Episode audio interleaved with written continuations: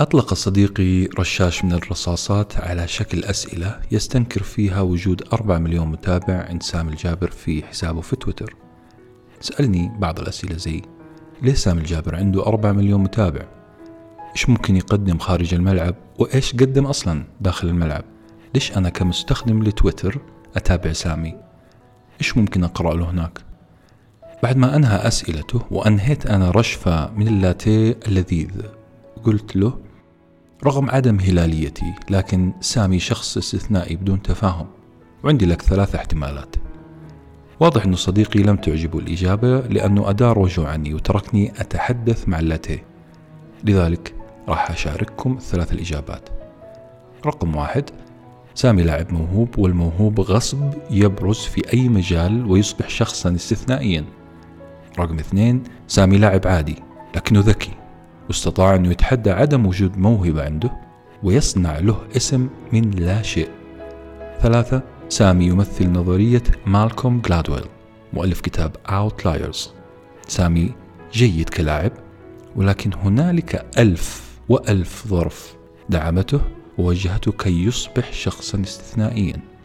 الإنسان الاستثنائي عند مالكوم جلادويل هو صنيعة الظروف. هذه الظروف أجبرته أنه يتدرب ليل نهار عشان يصير شخص مميز. الموضوع مو موضوع سامي. الموضوع هو كل شخص جد واجتهد وطور من نفسه ومهاراته. مالكوم جلادويل مؤلف الكتاب يقول المسألة ما هي موهبة لا يوجد شيء اسمه موهبة. الموضوع هو موضوع عمل وتمرين وتدريب دؤوب وظروف ساندتك لتعمل بجد وتصبح شخصا استثنائيا. Outliers بمعنى استثنائيون يعني ناس غير الناس يعني ناس مو زي أي أحد آخر. استثنائيون كتاب استثنائي هو الآخر لأنه ما يشبه كتب النجاح الثانية. النجاح عند مالكوم جلادويل مؤلف الكتاب هو ظروف معينة جعلتني أعمل ليل نهار وأبرز في مجتمعي. لغز مدينة روسيتو. قصة شعب لا يموت أفراده إلا بسبب كبر السن فقط. روسيتو مدينة إيطالية تقع حوالي 100 كيلومتر جنوب روما. عام 1882 انتقل 11 شخصا من هذه المدينة عبر المحيط إلى أمريكا. بالتحديد راحوا لنيويورك. عاشوا أول أيامهم في الأزقة وناموا على الأرصفة قبل ما يتجهوا إلى مناطق أخرى قريبة بحثا عن وظائف. السنة اللي بعدها بدأت أفواج الإيطاليين تتجه إلى أرض الأحلام أمريكا. الإيطاليين بدأوا يتجهون إلى أمريكا وتدريجيا. تكون عندنا شعب روسيتو جديد في بنسلفانيا. بدأ يتكون المجتمع الروسيتي عن طريق شراء الأراضي شق الطرق. بنوا منازل بدأوا في زراعة البصل البقوليات البطاطا الفواكه. زرعوا العنب وصنعوا خمورهم المنزلية. افتتحوا مطاعم بيتزا ومكرونة. بنوا لهم كنيسة. وعينوا أول واعظ في هذه المدينة الصغيرة. نعم روسيتو الجديدة أصبحت مدينة تحمل نفس اسم المدينة الإيطالية لكنها الآن في أمريكا. هذه المدينة الأمريكية روسيتو محاطة بمدينتين واحدة منهم شعبها إيرلندي والثانية شعبها ألماني.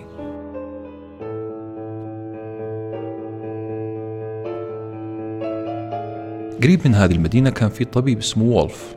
كان في رحلة علمية هناك. هذا الطبيب متخصص في مشاكل الهضم. يقول الطبيب وولف وأنا هنا أقتبس دعيت لألقي كلمة في ملتقى طبي في بنسلفانيا.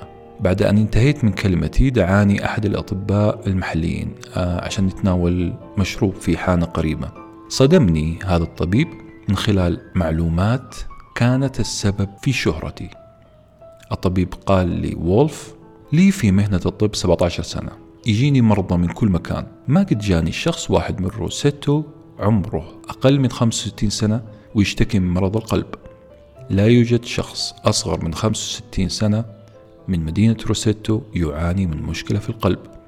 طبعا هذا الخبر كان صاعقة على الدكتور وولف لأنه في ذلك الوقت لم تكتشف بعد علاجات خفض الكوليسترول. بالعربي أمراض القلب كانت وباء منتشر في أمريكا والسبب الرئيسي للوفاة. لكن روسيتو كانت استثناء. بدأ الطبيب وولف رحلته لاستكشاف هذه المدينة الغامضة. هذه المدينة التي لا يموت سكانها بأمراض القلب. افترض في البداية الدكتور أنها بسبب عادات أهل روسيتو الصحية والغذائية. لكن المفاجأة فين؟ المفاجأة وجد أنه أهل روسيتو يأكلوا بيتزا. بيتزا سميكة. متروسة سجق وجبن وزيوت. الحلويات عندهم أدسم من أدسم محل حلويات قد عرفتوه.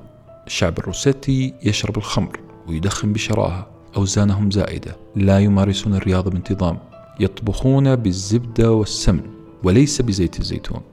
مدام من العادات الغذائية ما هي سبب في صحة قلوب أهل روسيتو إذا لابد أنها الجينات أصولهم الإيطالية هي السبب بلا شك. بدأ آه، الطبيب وولف تتبع شجرة العائلة لمعظم سكان روسيتو أعد التقارير وعمل مقابلات وجد في النهاية أنه معظم من قابلهم من سكان مدينة روسيتو حكوه عن وفاة والد عم أخ كلهم توفوا في سن صغير بسبب مرض في القلب. كذلك فحص الطبيب صحة إيطاليين آخرين منتشرين في مدن أمريكية أخرى. وجد أنه صحتهم ليست في نفس جودة صحة أهل روسيتو اللي في أمريكا. الفرضية الأخيرة اللي افترضها وولف أنه لابد أنه السر في طبيعة المنطقة اللي يعيش فيها أهل روسيتو. حتى هذا الاحتمال انتقض في ثواني. في مدينة إيرلندية وألمانية بجوار روسيتو. سكان هذه المدينتين يعانوا أشد المعاناة من أمراض القلب. إذا هي لا هي حمية ولا جينات ولا بيئة هي شيء آخر. السر في مدينة روسيتو نفسها. اضطر وولف عشان يجاوب على سؤال لماذا قلوب الروسيتيون قوية؟ إنه يعيش وسطهم يأكل أكلهم يجلس سمراتهم يدخل بيوتهم يبغى يكتشف السر. طيب إيش هو السر؟ يقول وولف وجدت أن البيت في روسيتو يحتوي على ثلاثة أجيال الحفيد الابن والأب في بيت واحد. وجد أن الناس يتوقفون في الشارع ليحادث كل واحد منهم الآخر. وجد أن البائع الصغير على الأرض يتلقى ستين تربيتة على الرأس في الساعة ويسأل عن أحواله وأحوال والديه وأخوانه. وجد أن الجيران يجتمعوا في الحديقة لعمل المشويات والسمر. وجدهم يجتمعون بأعداد كبيرة للصلاة في الكنيسة. يقول وولف إنهم يجتمعون ككتلة واحدة. مجتمع يرفع الواقف فيهم من وقع. السر في كلمة مجتمع. الفكرة أن أهل روسيتو نقلوا ثقافة جنوب روما إلى قارة جديدة. قارة هي أمريكا. قارة أمريكا آمنت بالفردانية المتطرفة. أهل روسيتو خلقوا مجتمع جديد في مكان قدست فيها الخصوصية واختفت حلاوة التكافل الاجتماعي. نعم روسيتو كانت استثنائية فعلا. كتاب استثنائيون يحاول أن يفعل ما فعله الدكتور وولف في روسيتو أن يكتشف ما سر بروز شخص business منتج شركة أو منظمة على حساب آلاف المنافسين الآخرين.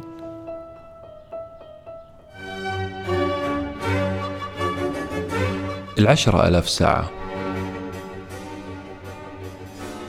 جوي شاب عمره 16 سنة نحيل طويل شعره غير مرتب. التحق بجامعة ميتشيغان في سنة مميزة. هذه السنة تم افتتاح مركز للكمبيوتر في الجامعة. سنة 1971 نقول عنها سنة الكمبيوتر. إحنا نتكلم عن كمبيوتر باهظ الثمن جدا جدا بحجم غرفة ضخمة. صعب توصل لجهاز كمبيوتر زي هذا إلا لو كنت ولد صاحب الشركة لصناعة الكمبيوتر. لا وولده المفضل كمان. جوي دخل الجامعة وفي باله يتخصص رياضيات أو أحياء. لكن في آخر السنة التحضيرية الأولى كان يتردد كثير على غرفة الكمبيوتر. هناك انخطف قلبه وعقله وبدأت علاقة حب عنيفة مع هذا الجهاز الجديد. حصل جوي على وظيفة في مركز الكمبيوتر يعني الرجل اقترب أكثر وأكثر من عشقه. في الصيف التحق بمدرسة في جامعة كاليفورنيا ودفن نفسه حرفيا في عالم الكمبيوترات والبرمجة. شاءت الظروف أنه يعمل مع مجموعة مبرمجين وبدأ في تطوير نظام Unix وظهر أن النسخة اللي برمجها كانت جيدة جيدة جدا جدا جدا. بعد التخرج جوي أنشأ شركة في Silicon Valley مدينة التكنولوجيا في أمريكا واحتك أكثر وأكثر بخبراء الكمبيوتر. خليني أقول ملاحظة بسيطة بعدها سؤال. الملاحظة هي سوق الكمبيوترات في ذيك الفترة كان يعج بالمبرمجين المتميزين. كثير ناس شاركوا في كتابة وإعادة كتابة أنظمة التشغيل. لكن جوي هو أبرز الناجحين فيهم. جوي هو اللي نجح. العقل والمنطق يقول أن جوي كان موهوب. جوي خلق ليكون مبرمج كمبيوتر. خلينا نقول السؤال. هل تؤمن عزيزي المستمع بالموهبة الفطرية؟ الموهبة اللي مالي أنا ولا أنت أي دخل فيها؟ شيء ولدت فيه. شيء تميزت فيه بدون تدخل. طبيعي تقول نعم. مو كل لاعب كرة ناجح نجح بالواسطة. الموهبة تفرض نفسها. هذا اللاعب ناجح لأن عقله تم تركيبه بطريقة تخدم هذه اللعبة فقط. جلادويل هنا يحمل صوته ويجلد قراءه أول جلدة ويقول عالم النفس الدقيق يرفض هذه النظرية. الموهبة الفطرية هي جزء بسيط جدا عامل سطحي جدا لنجاح البشر. الإعداد والتدريب هما صانعا الشخص الاستثنائي. موزارت أعظم موسيقي مر في التاريخ. موهبة فطرية كما يقال. الدليل أنه بدأ تأليف الألحان في عمر ست سنوات. بدون شك هي موهبة فطرية. إذا موزارت استثنائي بالفطرة بالجينات بمعجزة. جلادويل يصرخ يقول لا وألف لا. موزارت إنسان صنع ولم يولد موهوب. يا ترى إيش هي حجة جلادويل يقول جلادويل أنه أعمال موزارت كانت عادية جدا. معظمها إما أن والده هو اللي ألفها أو كانت مقتبسة من مقطوعات شهيرة في ذلك الزمن. أشهر أعمال موزارت والتي تصنف اليوم على أنها تحف فنية لم تتم إلا عندما وصل عمره إلى الواحدة والعشرين. حط في اعتبارك كمان أنه موزارت بدأ العزف في عمره السادسة ونجح وعمره 21 إذا هو استمر في التدرب 15 سنة. أو كما يقول جلادويل لم تشتهر أعمال موزارت حتى أتم التدرب عشر آلاف ساعة. عشر آلاف ساعة هو الرقم السحري للدخول في نادي العظماء والاستثنائيون. لا تيأس من البدايات فالطبيعي أنك تكون غير جيد في البداية. تجربة يذكرها مالكوم جلادويل أنه باحثين قسموا الناس إلى ثلاث أقسام. القسم الأول مدربين بيانو القسم الثاني عازفين بيانو جيدين القسم الثالث عباقرة عزيفي البيانو. مدربين عازفين جيدين وعباقرة. سألوهم سؤال واحد. من يوم تعلمت على البيانو كم ساعة قضيتها في العزف إلى الآن؟ كان جواب مدربي البيانو أربع آلاف ساعة. العازفين الجيدين قالوا ثمانية آلاف ساعة. عباقرة البيانو والعازفين على مستوى عالمي قالوا عشر آلاف ساعة. نفس هذه الأرقام ظهرت للباحثين لما سألوا أبطال الشطرنج لاعبي الهوكي لاعبي كرة القدم. طلعت من هذه الدراسة قاعدة العشرة آلاف ساعة تدريب مهما كنت جيد أو موهوب التدريب الجاد والشاق هو من يصنع الفرق. لكن العشرة آلاف ساعة لا تتوفر لكل الناس. الظروف هي اللي تساعدك توفر عشرة آلاف ساعة تدريب زي إيش؟ والدين متفهمين. مجتمع يقدر التميز. حالة مادية جيدة. جلادويل يقول هنا التدريب الشاق والمنظم ما هو متوفر لكل أحد. لذلك الظروف هي من تصنع شخص استثنائي وشخص غير استثنائي. في ناس كثير بيختلفوا مع المؤلف هنا. في ناس تقول إحنا نقدر نخلق وقتنا بيدنا. نقدر نتحكم في ترتيب الأولويات. نقدر نعمل حوار هادف نخلق ثقافة استماع نكون مجتمع محترف.